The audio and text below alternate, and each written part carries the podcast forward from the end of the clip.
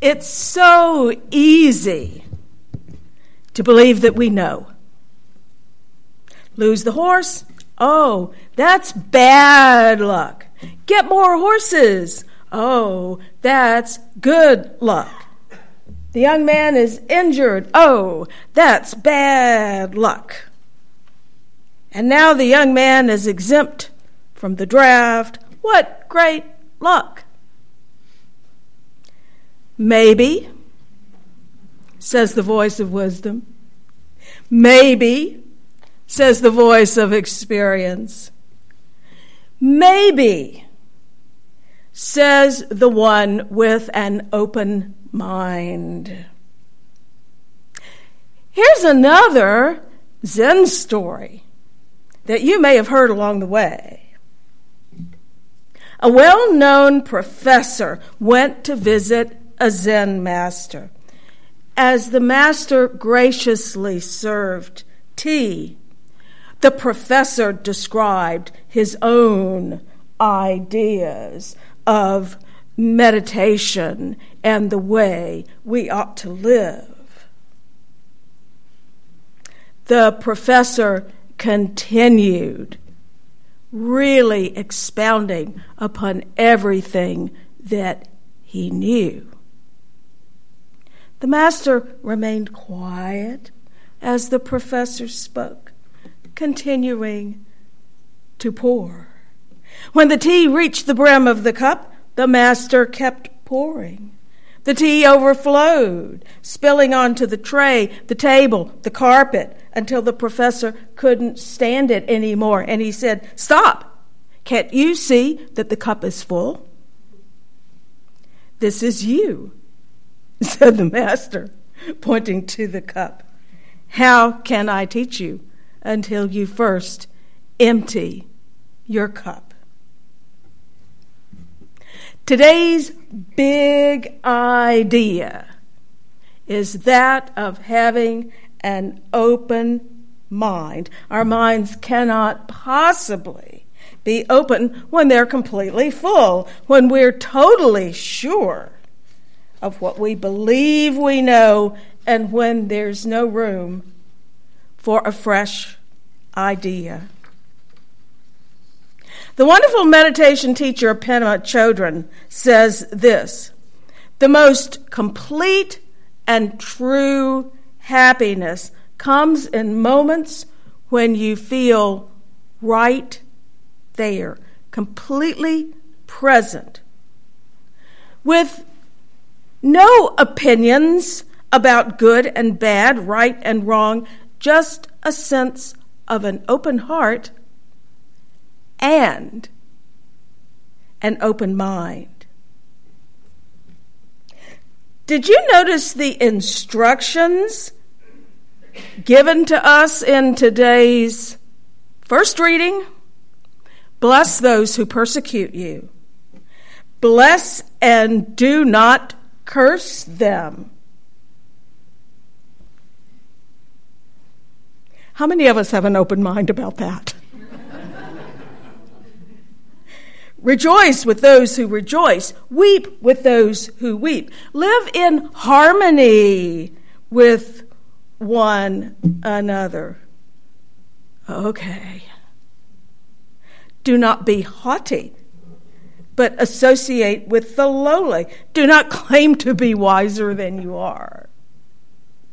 Do not repay evil for evil if possible, as far as it depends on you. I love that recognition that it always doesn't depend on us. Live peaceably with all. Beloved, never avenge yourself. Oh, that is such a tall order. How can ordinary human beings live up to that level of virtue.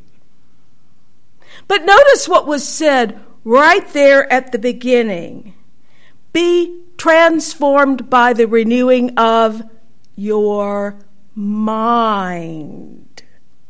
It all depends on the mind. We will be happier if we are transformed, and we can only be transformed if we renew our minds, and we can only renew our minds if we have open minds. All right, here we go. Did your minister tell you that you were going to be getting a Greek lesson this morning? No, oh, groan. Now, don't worry. You don't have to take notes, and there's not going to be a quiz. right. But I want to, to just share a little experience that I had uh, quite some years ago that uh, kind of, well, it was brought to mind when I was given the assignment of the big idea, an open mind. Some years ago, the now retired Bishop of Oklahoma was giving a talk to all of us ministerial types. And he said that he had three favorite Greek words.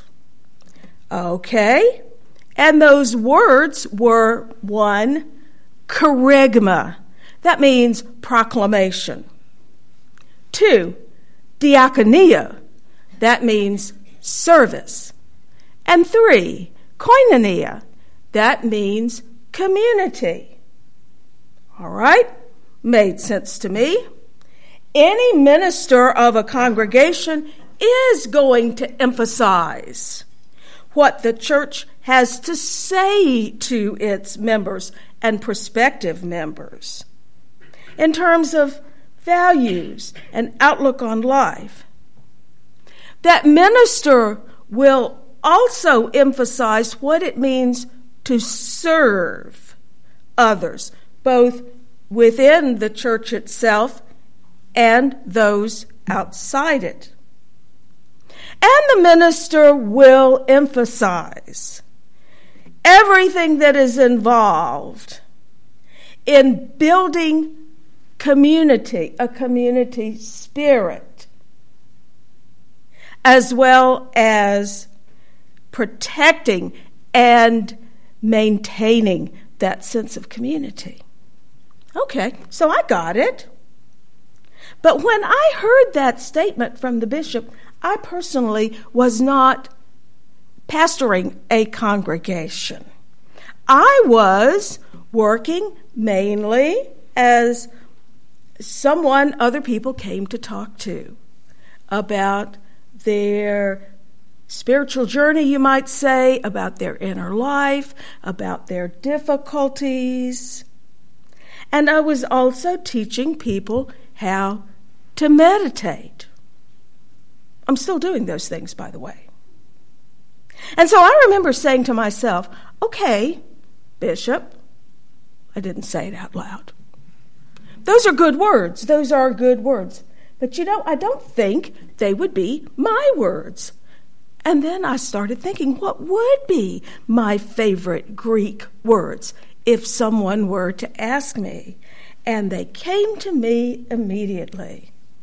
My three words are these one, kenosis, that means emptiness. Two, anamnesis, that means remembrance.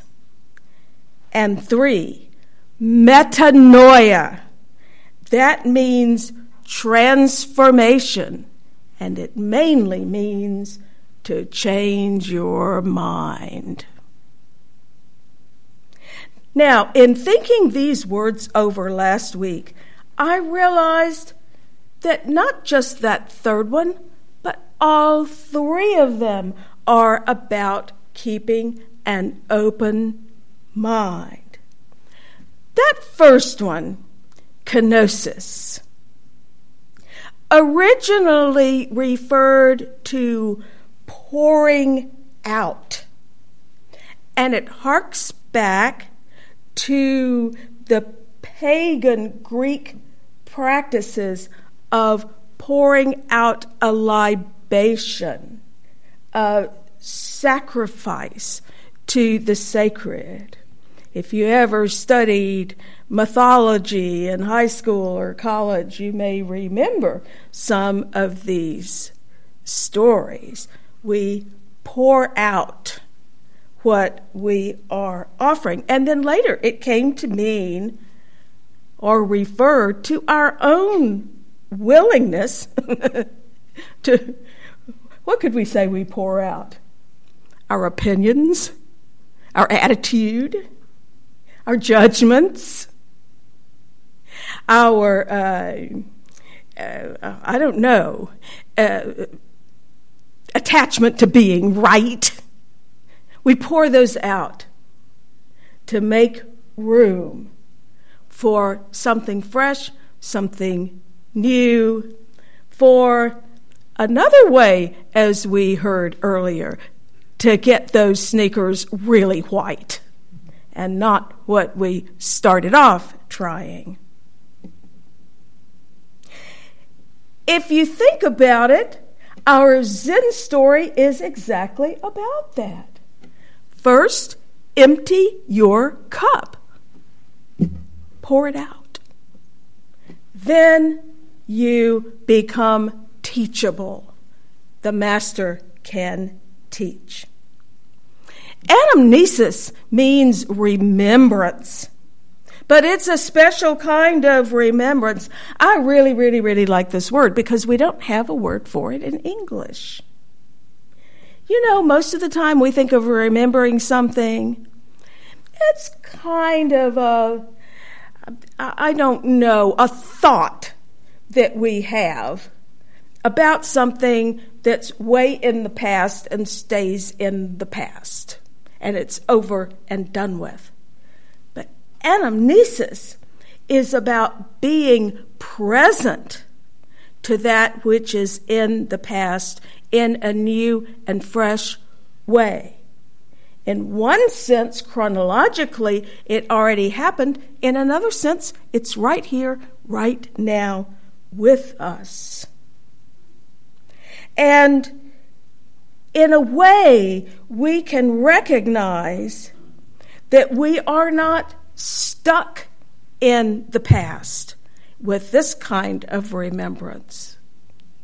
It gets to be revisited in a restorative way, in a way that is new and that moves forward. It's not trapped the way we saw it in the past.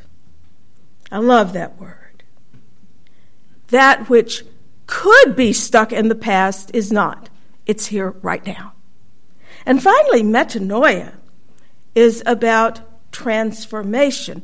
You can help yourself remember that. You know a word that starts with meta, metamorphosis. That is changing shape, the body, the uh, way something is manifested. But metanoia, the noia part, is Greek for mind. Change your mind.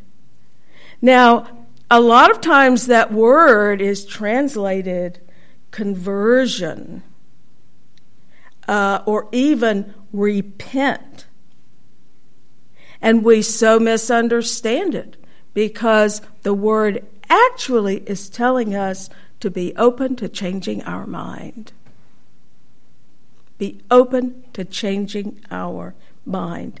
Another way of looking at it, not being stuck. Now, as I just said, I spend a good part of my day, each day, listening to people who come to talk to me. And everyone has a different way, of course, of expressing his or her concerns. But one day I realized that everybody was essentially saying, I'm hurting, I'm confused, or I'm stuck. How wonderful it would be not to be stuck we can embrace this big idea of the open mind. And oh my goodness, it will help us get unstuck. This wonderful principle of maintaining the open mind is one in which we alleviate our suffering and that of others. We promote our own happiness and the happiness of others. And the ripple effect reaches throughout our beautiful and troubled world. May it be so for each of us. Thank you.